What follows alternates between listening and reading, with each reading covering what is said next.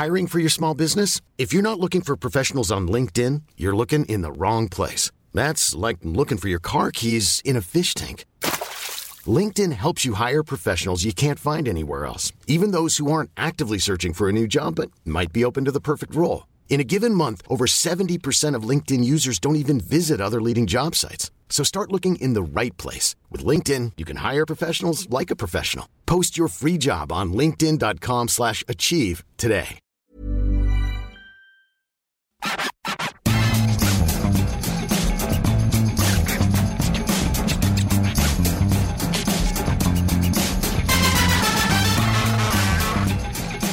Bonjour à tous, je suis Maxime Dupuis, bienvenue dans le FC Stream Team.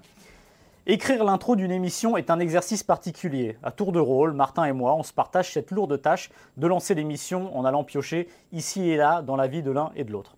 Souvent, c'est préparé à la dernière minute et fruit de dialogues qu'on a eu dans la matinée. Ce n'est jamais simple. D'ailleurs, il n'est pas rare que Martin me dise J'ai plus préparé l'intro que les sujets de l'émission, et moi de lui répondre invariablement Oui, ça s'est vu. Bref, cette semaine, Martin n'est pas là, il est en vacances, mérité ou pas, je vous laisse euh, juge. L'intro est donc pour moi, et elle va parler de Cyril Morin, mon compagnon de la semaine. À la différence de Martin, Cyril fait attention à ce qu'il dit et dévoile. Gendre idéal et propre sur lui, Cyril ne livre pas tous ses secrets à la seconde où il ouvre la bouche. Je me suis longtemps gratté la tête pour savoir ce que je pourrais bien raconter sur lui, d'autant qu'à la différence de Martin, je n'ai pas de message audio compromettant. Et puis, la lumière. Ce matin, en arrivant à la rédaction, je ne l'ai pas trouvé, Cyril. Il n'était pas là. Il a préféré rester à distance d'Adrien, notre réalisateur bien-aimé, et de moi-même. Mais pourquoi donc? J'ai pas mis longtemps à le savoir. On m'a rapporté que Cyril avait dit Les gars, je vous connais, on va trop bouffer ce midi, je cours le marathon dimanche. Bon, ça c'est pas sympa pour Martin, faut un peu le respecter, il s'est un peu étoffé, mais quand même. Et puis dimanche, on va te dire les choses. Tu cours pas le marathon, Cyril. C'est un 5000 mètres. Un 5000 mètres pour fêter le J-1000 des Jeux de Paris. Et là, tu vas essayer évidemment de décrocher euh, ton dossard pour le marathon. Ok, il y aura Eliud Kipchoge, mais tu pars avec 20 minutes d'avance sur lui. Donc, sauf accident, tu finis à cloche-pied et tu termineras devant lui sans problème. C'est pas une pizza 4 fromages, pepperoni, chorizo, merguez qui aurait changé tout ça. Et sache quand même que moi, ce midi, j'ai juste mangé une salade et bu un café. Euh, merci, merci pour cette intro, Maxime. Effectivement, c'est souvent le risque euh, quand on vient euh, dans les locaux avant le FC Stream Team, c'est que le déjeuner est presque plus animé que l'émission. ouais, c'est dire. Et voilà, j'ai préféré garder euh, mon corps de gazelle pour, euh, pour courir dimanche, même si, comme tu l'as dit, euh, l'avance devrait être suffisante pour, terminer en roue libre normalement. Et, vous aurez tout ça sur eurosport.fr et vous saurez si Cyril courra le marathon 2024, parce que vous le savez sans doute, le marathon des Jeux de Paris sera ouvert au public, au grand public. Évidemment, ce ne sera pas les mêmes sas que les, dire, les professionnels, mais n'empêche que c'est plutôt une bonne initiative. Donc Cyril va nous relater tout ça dimanche. Oui, on verra ça sur Instagram et sur le site après, évidemment. Tout à fait. Alors Maxime, on n'est pas là pour parler de marathon, a priori, encore que, on, pourrait, on pourrait en débattre longuement. C'est un petit marathon de football. Euh, le FC Stream Team euh, a une actualité chargée cette semaine, euh, autour notamment d'un club qui sera notre premier sujet, c'est évidemment le, FC Barcelone, avec euh, bah, le renvoi de Ronald Koeman jeudi matin, enfin mercredi soir, après la défaite face au Rayo Vallecano, et la nomination à venir probable de Xavi dans les semaines qui viennent. On se demandera tout simplement, Maxime, est-ce que à lui tout seul, Xavi peut redresser ce Barça? On va parler d'un autre entraîneur qui, lui, a une mission, celle de redresser l'OM après des mois difficiles. Il n'est pas arrivé cet été, mais un peu plus tôt. Et on va se poser la question, alors que l'OM a ralenti au moins sur le plan comptable, de savoir si, euh, avec Sampoli, est-ce qu'il faut craindre le syndrome Bielsa? Est-ce une bonne comparaison? Est-ce une mauvaise comparaison? Ce sera le deuxième sujet de l'émission. Et on terminera, Maxime. Bah, on est dans la lignée des entraîneurs et des clubs qui vont pas forcément très très bien. C'est Manchester United, Ole Gunnar Solskjaer qui a été confirmé pour les trois matchs à venir euh, du côté de Manchester United. La question, elle est toute simple là aussi. Euh, est-ce que Manchester n'est finalement pas ingouvernable, avec un vestiaire qui pèse très lourd, des stars très nombreuses et surtout des coachs euh, variés qui se sont cassés les dents à Old Trafford? C'est une spéciale entraîneur, oui, le hasard euh, fait chaud. On ne l'a même pas vu en préparant, hormis pour les deux premiers. On avait quasiment oublié que Soulchier était un entraîneur, mais il l'est encore, peut-être pas pour longtemps, mais en tout cas il l'est.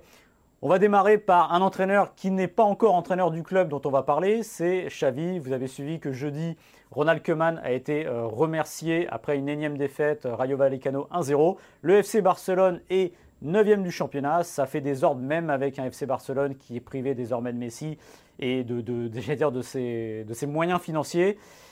La question est simple, on va partir du principe qu'il arrive parce qu'a priori c'est fait. Ça ne devrait pas être le cas avant le match de Kiev, donc il devrait arriver peut-être la semaine prochaine, voire pendant la trêve internationale. Mais la question elle est simple, euh, Cyril, est-ce que Xavi, à lui tout seul, peut redresser le FC Barcelone? Euh, Tout dépend par euh, ce qu'on met derrière redresser moi, je trouve que cette arrivée annoncée de Xavi, elle est, presque un petit peu paradoxale euh, parce qu'elle finit de liquider enfin euh, l'héritage qui était très lourd de Guardiola. Euh, je m'explique. C'est paradoxal parce que, évidemment, Xavi et Guardiola, on est sur une philosophie qui, qui se ressemble. Les deux se sont connus. Xavi est clairement influencé par Guardiola dans ses choix d'entraîneur du côté du Qatar. Mais ça reste paradoxal parce que, à mes yeux, on a enfin atteint la fin du processus de transition après le départ de Guardiola tous les entraîneurs qui se sont succédés sur le banc du FC Barcelone ont dû vivre avec ce poids de manager une équipe qui doit et gagner et très bien jouer.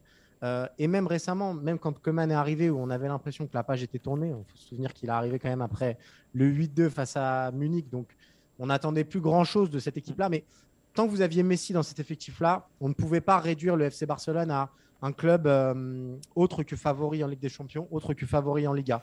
L'arrivée de Xavi, euh, sûrement portée par ces nouveaux joueurs qui sont amenés à prendre le contrôle, euh, je pense à Pedri, je pense à Garcia, l'équipe Witch, Fati évidemment, bah, ça met enfin un terme à cette période de latence post-Guardiola et ça ouvre une nouvelle ère. Je ne sais pas si elle sera victorieuse ou aussi victorieuse, mais en tout cas, on tourne enfin la page de toutes ces années-là et bah, c'est pas plus mal. On va pouvoir repartir sur des bases nouvelles et peut-être un petit peu plus saine étant donné qu'on, vu que le Barça n'a plus autant d'argent qu'avant, on ne pourra pas faire n'importe quoi sur le marché des transferts. Exactement. Euh, alors, est-ce que euh, Xavi peut à lui tout seul redresser le Barça?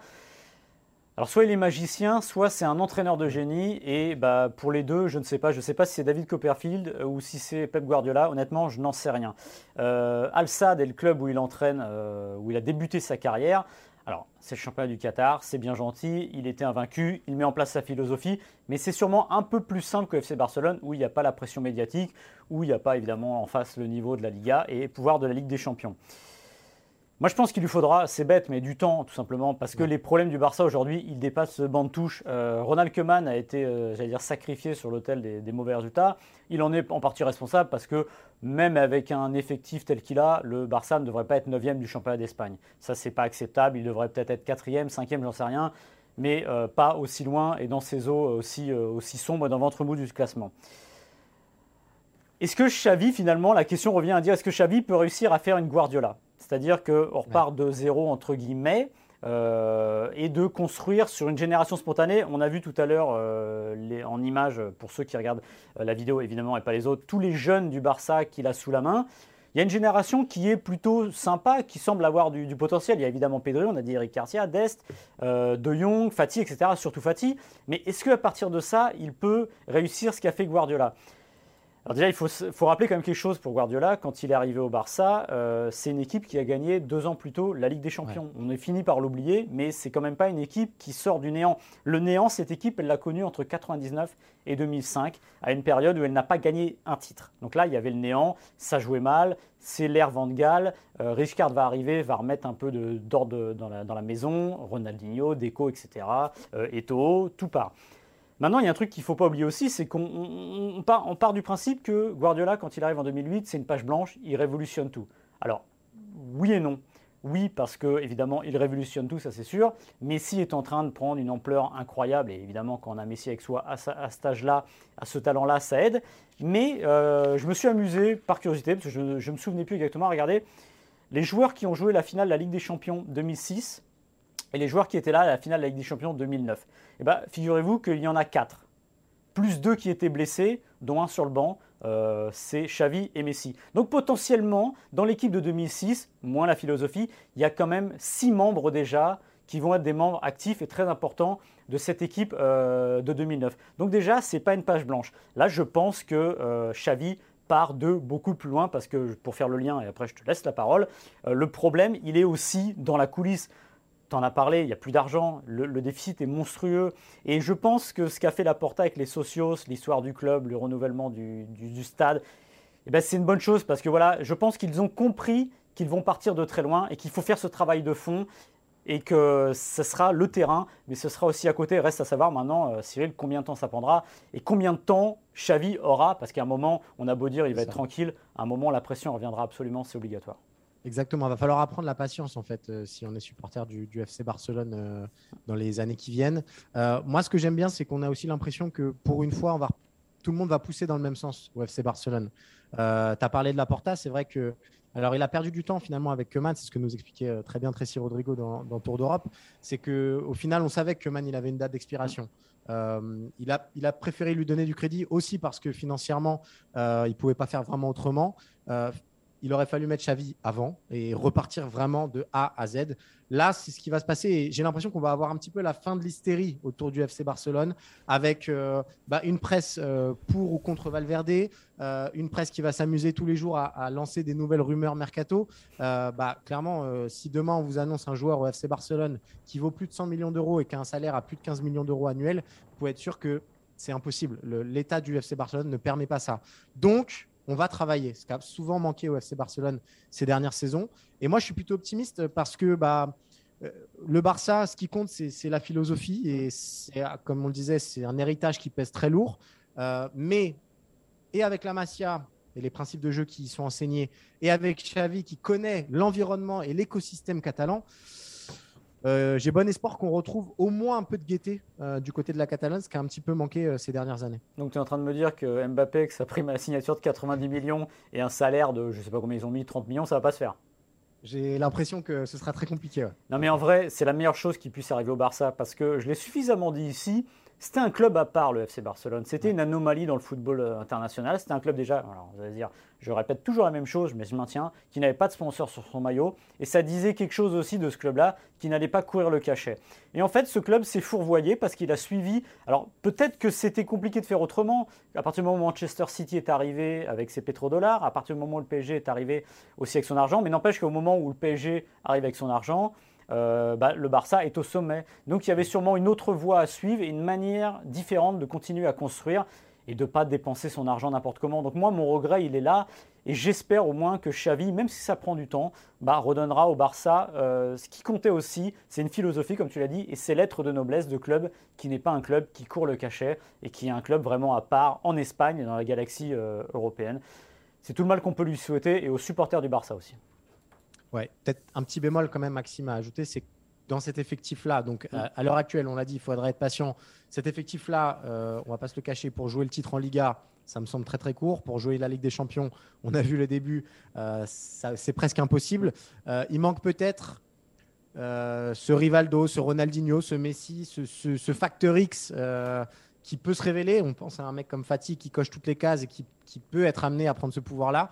Euh, mais il manque ce joueur un peu frisson qui peut euh, sortir le Barça de, certains matchs un peu compliqués euh, par la simple force de son talent. Ça viendra et encore une fois, la présence de nombreux joueurs aussi jeunes pousse à l'optimisme quand même pour les, années et les mois à venir plutôt que pour les semaines. Ouais, et j'ai un petit regret quand même pour Keman. Je pense que, alors ça vous paraît sûrement paradoxal de dire ça aujourd'hui, mais je pense qu'il aurait mieux valu pour lui que Messi s'en aille l'été précédent c'est-à-dire au moment où le Barça avait pris son 8-2, qu'il voulait partir.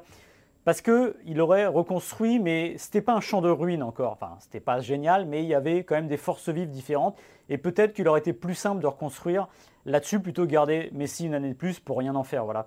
Au moins, les choses auraient été claires. Il serait parti avec un effectif un peu plus costaud. Il y avait notamment Antoine Griezmann, qui aurait peut-être été. Il aurait fallu le mettre au centre du jeu. Peut-être que ça aurait fini par fonctionner.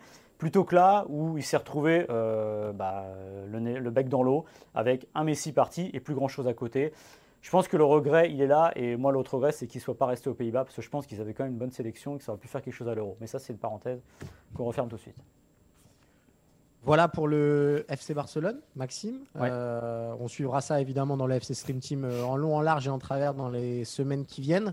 Euh, un autre club dont on parle beaucoup depuis le début de saison, qui réussit finalement un début de saison plutôt bon, c'est évidemment l'Olympique de Marseille. début de saison canon et ces dernières semaines, une petite euh, tendance à faire du surplace euh, pour l'Olympique de Marseille. Une seule victoire sur les huit derniers matchs, si je ne dis pas de bêtises, contre l'Orient. 4-0-0, dont le dernier face, à, face au PSG au Vélodrome dimanche dernier. Moi, j'ai une question très directe pour toi, Maxime. quand on connaît l'affiliation Sampaoli-Bielsa, quand on se souvient que l'actuel entraîneur argentin de, de l'OM s'inspire directement de, de l'Argentin Bielsa, est-ce qu'il n'y a pas une crainte euh, finalement d'avoir le même syndrome Bielsa, à savoir un début de saison canon, et c'est ce qu'on a vécu avec l'OM euh, en début de saison, puis une sorte d'écroulement à la fois physique et moral qui pourrait euh, coûter cher? Alors, ce qui est marrant avec Bielsa, c'est que c'est allé. Finalement, on, se rappelle d'un printemps terrible, l'OM qui s'écroule et qui va terminer en dehors du podium il faut se rappeler qu'à la 31e journée, Marseille-PSG, le fameux 2-3, euh, match formidable au Vélodrome, l'OM est à deux points du Paris Saint-Germain et que l'OM est encore dans la course au titre. Donc l'OM tient quand même la distance jusqu'à s'écrouler évidemment et euh, rater, la, cerise sur le gâteau à la fin de saison. Alors est-ce qu'il faut craindre le syndrome Bielsa? Alors première chose, Sampaoli est un disciple de Bielsa. Ça, il n'y a pas de problème, il, revendique euh, le modèle. Mais moi, ce que je vois, le point commun que je vois avec Bielsa, Sampaoli, c'est dans sa recherche tactique. Voilà. Euh, moi, je me souviens, une des premières révolutions que j'ai eues, euh, plus tard, mais euh, on va dire, c'était Bielsa à la Coupe du Monde 2002. Il s'était planté avec l'Argentine. Mais la façon de faire jouer l'équipe, je, trouvais ça complètement hallucinant. Sampaoli, lui, il arrive avec son 3-3-3-1. il fait des changements avec ce fameux milieu de terrain qui devient latéral droit quand il faut défendre.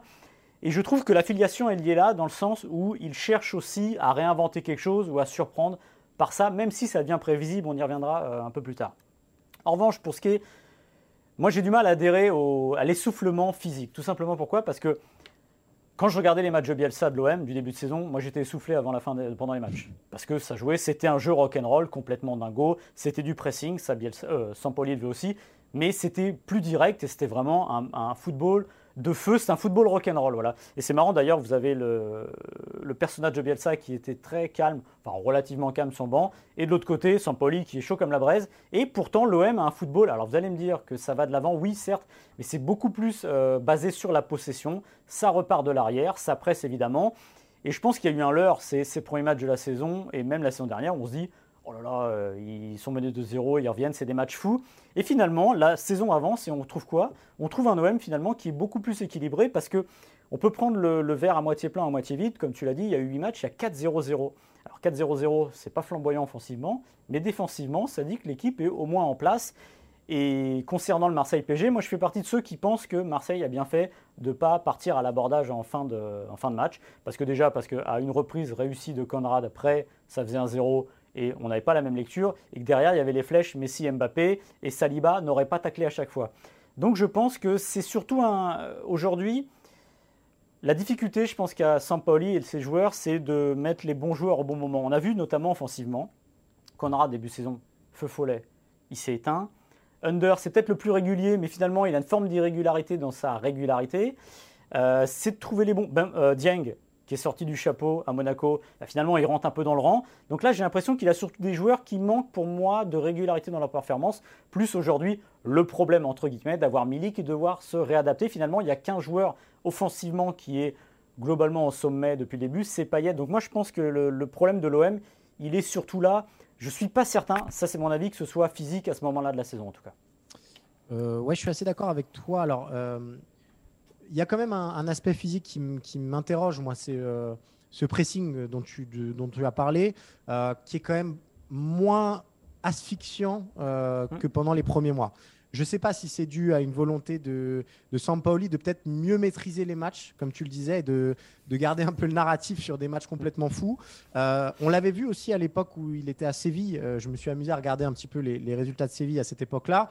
Euh, il y avait des matchs tout feu, tout flamme, ça mm. terminait en 6-4, etc. Et d'autres matchs où c'était beaucoup plus ronronnant, on va dire, mais c'était une volonté aussi de de jouer un petit peu sur un autre registre et de maîtriser plusieurs facettes du jeu. Je pense qu'on est un petit peu plus là-dessus sur l'OM, et comme tu l'as dit, on est davantage face à des, c'est pas des carences, mais des, petits creux individuels que des creux collectifs. Euh, tu as cité les, joueurs que tu as cités, je suis complètement d'accord, et c'est sur les côtés que ça se voit peut-être le, plus.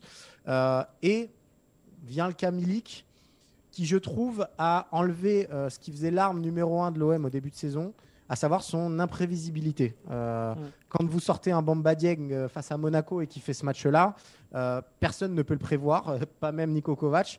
Et en fait, euh, chacun pouvait marquer, chacun pouvait attaquer. Là, avec Milik, les positions, les positions sont un petit peu figées. Et je trouve que cet OM respire moins, dégage moins de, ouais, d'aspects imprévisibles et donc de danger, comme c'était le cas en début de saison. Oui, c'est le paradoxe finalement d'un entraîneur qui aime le travail tactique et trouver des systèmes qui sortent de la, du moule habituel. Et finalement, à l'arrivée, ça devient prévisible. Ce qu'il faut dire aussi, parce qu'on ne le signale pas assez, c'est que l'OM a un effectif quand même, alors on a dit, qui est relativement jeune, mais surtout nouveau. C'est-à-dire que cette équipe, finalement, elle marche pas si mal. Sur les dix dernières années, euh, l'OM a fait trois fois mieux que, que Bielsa, euh, pardon, Sampaoli cette année. Notamment, il y avait Bielsa en 2014-2015, l'OM était premier. Donc finalement, ce début de saison, quatrième à deux points de la deuxième place, loin du PSG, mais bon, ça, euh, c'est aussi lié surtout au Paris Saint-Germain c'est pas mal, ça pourrait être un peu mieux, mais je pense que ça aurait pu être aussi un peu moins bien, parce que on parle de Montpellier de ce premier match-là. Si l'OM le perd, bah, l'OM le perd tout simplement, et il y a rien, c'est pas qu'il n'y a rien à dire, mais ça, peut, ça peut aussi mal tourner. Donc je pense qu'ils sont un peu dans les clous, voilà. Et pour moi, le tournant, euh, c'était, on a parlé de cet enchaînement Lazio, euh, PSG Nice. Le tournant, finalement, il va sûrement arriver, parce que si vous regardez le calendrier de l'OM là, ils ont euh, à peu près affronté tout le monde, tous les gros, sauf Lyon. Lyon, ça arrive à la fin novembre, il me semble. Là, on arrive à Clermont-Metz. Et eh ben, c'est là où l'OM doit faire carton plein parce que finalement, il sort d'une semaine avec un match nul face au Paris Saint-Germain, ce qui n'est pas infamant, même si les faits font que ça pouvait mieux tourner à la fin. Un match nul à Nice, c'est pas infamant non plus, enfin Nice à 3 contre Nice. Donc c'est vraiment là qu'on va voir, surtout si cette équipe euh, est cramée physiquement, ce, à quoi j'adhère pas, ou si elle manque complètement d'idées, et peut-être même, j'allais dire, de solutions. Parce que la gestion du groupe est aussi importante. On l'a vu euh, contre Nice, Luis Enrique, euh, à ma vie, joue, à ma vie, termine avec des crampes. Bah, ça dit quelque chose aussi. C'est-à-dire que peut-être que dans leur utilisation, on ne les voit pas assez et qu'il va avoir un travail à faire sur aussi son groupe de remplaçants à bien gérer parce que sinon, il va couper son équipe en deux. Et quand les titulaires n'auront plus rien dans les, dans les chaussettes, il n'y aura plus personne derrière il a insisté là-dessus en conférence de presse, d'ailleurs, Sampaoli, je crois que c'était jeudi, hein, sur, euh, bah, il a expliqué pourquoi son équipe avait autant changé entre euh, le match face au PSG et le match face à Nice, et que effectivement, bah, Rongier était cramé. On mm. peut le comprendre étant donné sa prestation absolument dingue euh, face, face au PSG. Luan Perez aussi. tu as parlé des joueurs nouveaux. ce qui est aussi intéressant, c'est que, mine de rien, il y avait énormément de paris mm. dans le mercato olympien euh, nouveau et jeune. Euh, alors Saliba, on le connaît depuis très longtemps, mais sa saison, euh, faire une saison complète pour Saliba, ça remonte à Saint-Etienne finalement. entre temps, il a été un petit peu baladé. La saison dernière, il a fait six mois à Arsenal, si je dis pas de bêtises, puis six mois à Nice. de la Fuente avait jamais joué avec le Barça. Sanji Kender, ça jouait des bouts de match et il y avait eu des graves blessures. Donc tous ces gars-là n'ont pas encore une expérience professionnelle et la gestion mm. d'une saison complète dans les pattes. Et je pense que ça joue aussi dans la façon dont, dont Sampaoli euh, doit gérer ça. Et c'est vrai que je suis d'accord avec toi. Le plus gros défi de Sampaoli, il a réussi à corriger des petites carences de son effectif en réinventant des joueurs. Et ça, pour moi, c'est la patte d'un très bon entraîneur. On en revient au Carongier, euh, que, je ne reconnais pas personnellement. mais il va falloir réussir à, à gérer ce, ce, temps de jeu et on sait que la Ligue Europa, mine de rien, prend quand même beaucoup, beaucoup de place, surtout dans un club comme l'OM avec cette culture européenne où on aime bien euh, les, parcours européens. Euh, sa plus grosse mission, c'est peut-être ça, réussir à, gérer les, temps de jeu et continuer d'adapter des joueurs qui ne sont pas forcément adaptés au football européen. Je pense à Gerson, voire à Luan Pérez. Ouais, ce que tu dis, au regard de ce que tu dis et du début de saison, son boulot est pas trop mal parce que, comme tu dis, c'est des joueurs. Bah oui, c'est pas Messi qui arrive au, euh, PSG, euh, c'est Conrad, un mec qui joue pas avec le Barça A et finalement qui s'en sort pas si mal en début de saison au moins. Et de toute façon, voilà, ça reste aussi des joueurs qui sont en développement, des joueurs, comme tu as dit, sur des paris. Euh, Gerson, c'est un très, très, bon exemple. c'est lui le plus cher, c'est lui qui est le moins bon. Est-ce qu'il faut l'enterrer pour autant? Non, parce qu'il bah, y a toujours euh, l'acclimatation dans un club et peut-être que dans six mois on dira ce type-là est formidable, mais ça va être à Sampaoli de mettre tout ça en musique. C'est des joueurs qu'il a voulu, il a eu son recrutement euh, et ça se passe pas si mal que ça en attendant. Maintenant, oui, c'est sûr que le, encore une fois, je pense que le, juge de paix va ressembler aux deux prochaines semaines, encore une fois, Clermont et Metz. Ça doit faire six points, sinon là on se dira il y a quelque chose qui ne colle pas. Voilà, Maxime, pour euh, Manchester, enfin pour l'Olympique de Marseille, avant de passer à, Manchester United. Euh, bah, on parlait d'entraîneur. Il euh, y en a un qui a eu les oreilles qui ont sifflé toute la semaine, ce qui est plutôt logique après la déroute historique de Manchester United face à Liverpool à Old Trafford dimanche dernier. C'est évidemment Ole Gunnar Soldier. On s'attendait à un renvoi, on va pas se cacher derrière notre petit doigt. On pensait qu'il ne serait plus là. Finalement, Soldier a une nouvelle chance. Euh, trois matchs pour faire euh, une différence. Euh, pareil, c'est une question finalement assez simple, Maxime, mais quand on regarde ce qui se passe à Manchester United depuis le départ de Sir Alex Ferguson, il y a eu quatre entraîneurs qui sont succédés David Moyes, Van Gaal, Mourinho, puis Soldier, certains avec des références tout à fait honorables. Tous sont arrivés à un constat d'échec. Est-ce que Manchester n'est finalement pas un club ou en tout cas une équipe ingouvernable? Ben moi, je pense que non. Je pense que le problème, il est vraiment sur le banc, tout simplement. Euh, quatre entraîneurs, tu l'as dit. David Moyes, c'est le premier. C'est le successeur. C'est euh, l'homme euh, que, choisi par Alex Ferguson. Moi, j'ai un regret avec David Moyes, c'est que c'est une saison et puis s'en va. Mais il faut imaginer ce que c'était l'héritage de Ferguson 1986. 1986 jusqu'à 2013. Euh, équipe qui ne valait pas grand-chose quand il est arrivé, qui était au bord de la relégation, dont il a fait un champion d'Europe.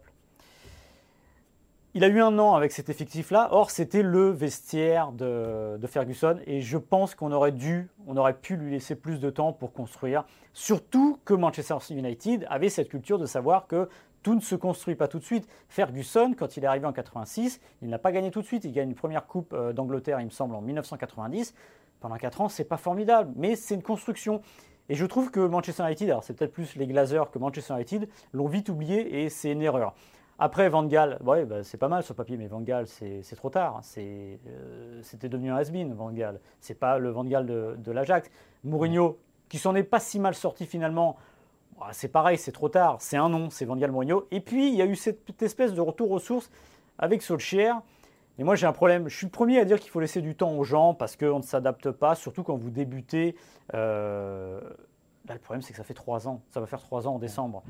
Honnêtement, en trois ans, on commence à voir ce qu'il a dans le ventre. C'est pas parce qu'il a bien démarré, qu'il a éliminé le PSG, qu'il avait une série de matchs sans défaite pendant des mois, qu'il faut s'accrocher. Il y a un problème, enfin, le problème, une force à la première ligue, et Arsenal est un peu comme ça. C'est-à-dire que vous remarquerez que les entraîneurs des gros clubs se font virer un peu moins vite qu'ailleurs. Pourquoi ben, La raison est simple, elle est aussi économique, c'est-à-dire que c'est une ligue très riche. Et tant que euh, ça rentre, l'argent rentre et que ça se passe bien, qu'il y a un équilibre financier, ça va. Manchester perd de l'argent, évidemment, Arsenal en perd, mais il y a aussi le coronavirus. Mais tant que ça tient, qu'il n'y a pas de, dérapage, on peut se permettre ça. Mais à un moment, je pense que là, on parle de trois matchs pour Solskjaer. À mes yeux, c'est trois matchs de trop. Vraiment. Parce que même s'il s'en sort, encore une fois, c'est pas la première fois. Si ça se trouve, ils vont gagner à Tottenham. Il va réussir contre la Talenta et le dernier match, je ne sais plus exactement lequel c'est, ça va bien se passer. le derby de. Ah, ah ouais, ça fait lourd quand même. Non, mais si ça se passe bien, qu'est-ce qu'on va dire? Ah ouais, super, il a repris la main. Et dans deux mois, ça sera la même, la même histoire. Je pense que Souchier n'est tout simplement pas un grand entraîneur parce que tu parlais du vestiaire, ça manque pas de solution. Et à la différence de certains vestiaires de très grands clubs, j'ai pas l'impression qu'on ait affaire, je dis bien globalement, même si on a vu euh, Pogba avec Mourinho, que quand euh, Pogba boudait, bah, il savait dire les choses et faire sentir que ça allait pas. Rashford et compagnie, c'est pas des, joueurs toxiques, on va dire. Voilà. Et c'est ça qui me gêne un peu, c'est qu'il n'arrive pas à gérer cette équipe-là. Et je pense que là, pour le coup, même si la faute n'est jamais 100% sur l'un ou pour l'autre, elle est quand même à 90% côté Solskjaer à mes yeux. Moi, ce qui me dérange euh, avec Solskjaer comparé à ses prédécesseurs, c'est que euh, je pense que United s'est pas rendu compte que en perdant Ferguson, ils perdaient aussi leur euh, directeur sportif euh, finalement. C'est-à-dire que quand on construit un effectif, bah, c'était précieux d'avoir Sir Alex Ferguson qui vous disait non non, vaut mieux aller prendre Jisung Park et Carlos Tevez parce que ça correspond beaucoup plus à la mentalité que je veux donner à mon équipe plutôt que Memphis Depay au sortir de sa saison au, PSV. je pense que Moyes et Van Gaal ont aussi payé et, même un petit peu Mourinho à ses débuts, ont payé un effectif un peu bancal, construit bizarrement, sans vision sportive.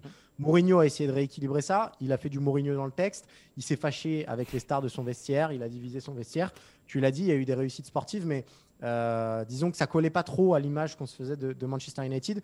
Moi, ce que je reproche à, Soldier, c'est que pour le coup, euh, l'effectif qu'il a à disposition, on est enfin sur une équipe de United qui, sur le papier, en tout cas, paraît équilibrée. Euh, alors, il y a évidemment Cristiano Ronaldo, et bon, bah, quand on a Cristiano Ronaldo dans une équipe, on se dit que voilà. Euh, derrière, ils ont fait l'effort de recruter Varane, qui est quand même un super défenseur central, pour accompagner Maguire, qui était arrivé euh, avant. Il y a des super latéraux, il y a un gardien qui est là. Donc, vraiment, le 11 plus le banc, hmm. il y a quelque chose à faire. quoi. donc, j'ai beaucoup de mal avec Solskjaer. En revanche, je lui reconnais une circonstance atténuante, c'est que je ne sais pas si cette équipe-là pourrait se plier aux exigences d'un pur tacticien. Et je pense évidemment à Antonio Conte qui a été évoqué cette semaine du côté de, Manchester United. Je ne sais pas si, euh, si Conte à Manchester United, ce serait pas aussi euh, mettre euh, une allumette au milieu d'un.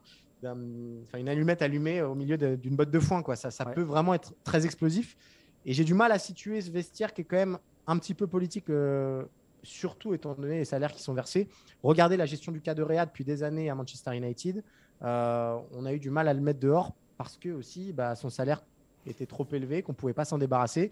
Et donc, bah, on est obligé de vivre un petit peu à United avec ses hauts et ses bas euh, concernant De Réa. Moi, j'ai envie de voir les choses du bon côté avec euh, Conte. Tu as parlé d'allumette qui mettrait le, feu. Bah, moi, j'ai l'impression que c'est une allumette qui allumerait la flamme, tout simplement. Aussi. et là, la flamme, aujourd'hui, j'ai l'impression que sous le cher, c'est ce que tu dis avec De Gea, peut-être qu'il y a une forme de proximité avec les joueurs qui fait qu'ils n'osent pas, ben, un moment, euh, il faut trancher.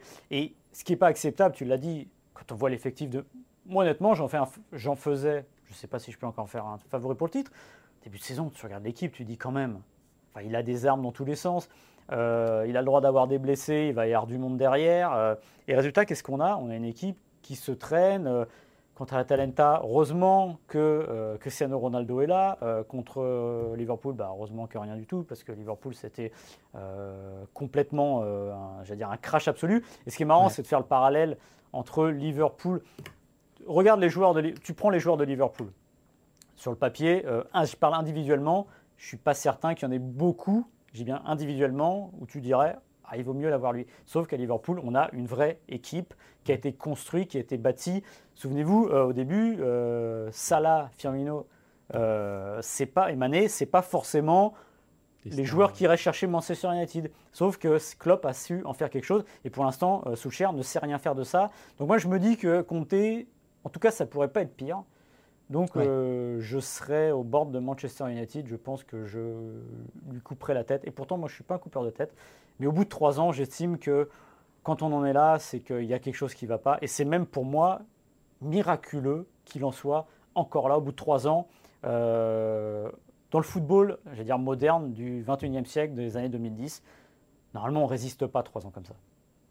D'autant que si on prend sur les trois ans écoulés les périodes fortes entre guillemets de Manchester United, elles correspondent surtout à des pics de forme euh, de ses meilleures individualités. Quand il est arrivé, il a retrouvé un Paul Pogba qui marchait sur l'eau, qui enchaînait les passes décisives.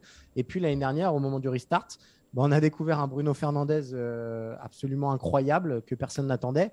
Et donc, euh, finalement, les succès mancuniens sous Ole Gunnar Solskjaer portent plus la marque de ses joueurs que la sienne. Alors, parfois, c'est parce qu'on ne rend pas assez hommage au travail fait par les, par les coachs mais j'ai tendance à penser quand même que ça correspondait à des vrais pics de performance de ces joueurs plus qu'à euh, sa volonté de mettre quelque chose en place. Non, mais y a pas, dans ce que tu dis, il n'y a pas de hasard. Euh, les, entraîneurs qui ont même des joueurs talentueux, on arrive à voir leurs pattes. C'est-à-dire qu'on parle, on parle souvent du PSG, Pochettino, aujourd'hui, il n'y a pas de pattes. Quand ça gagne, on voit que ça vient des individualités, que ça vient de Mbappé. Quand Conte réussit quelque chose, on voit que c'est lui, c'est quelque chose qui sent au bout de trois ans, encore une fois, si à chaque fois qu'on euh, voit un match de Manchester United et qu'il se passe quelque chose, on dit Ah là, merci euh, Bruno Fernandes, merci Ronaldo, merci Pogba, c'est qu'il y a quelque chose qui ne va pas. Voilà. Et encore une fois, trois ans, c'est une éternité. Imaginez quand même trois ans, il est encore là euh, avec ce bilan-là. C'est un miracle. Est-ce qu'il va durer trois matchs de plus? Est-ce qu'il va durer trois ans de plus? J'en sais rien. En tout cas, s'il est encore là dans six ans, dans trois ans, ça fera six ans, c'est qu'il aura, à mon avis, mieux performé parce que sinon, c'est impossible. Mais j'ai vraiment de très très gros doutes. Voilà, Maxime, j'ai l'impression qu'on a fait le tour dans ce FC Stream Team. Pas mal de clubs en crise, hein, euh, des gros clubs hein, euh, entre, entre le Barça et Manchester United. Euh, bah merci. Bah, merci à toi, Cyril, surtout. Merci d'être là, merci d'être toi.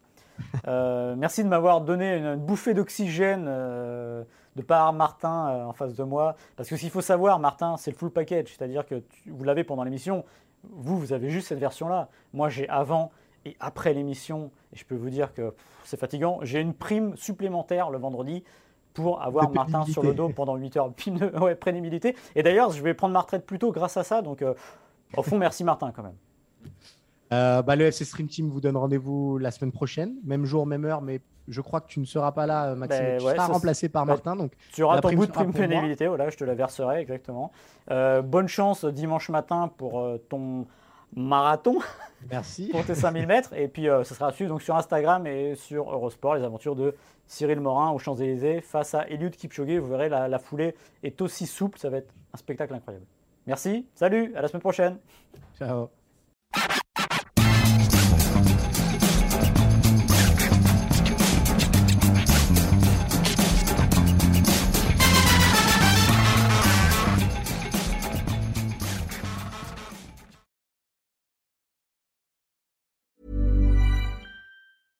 Ever catch yourself eating the same flavorless dinner three days in a row? Dreaming of something better? Well, HelloFresh is your guilt-free dream come true, baby. It's me, Kiki Palmer. Let's wake up those taste buds with hot, juicy pecan-crusted chicken or garlic butter shrimp scampi. Mm. Hello Fresh. Stop dreaming of all the delicious possibilities and dig in at HelloFresh.com. Let's get this dinner party started.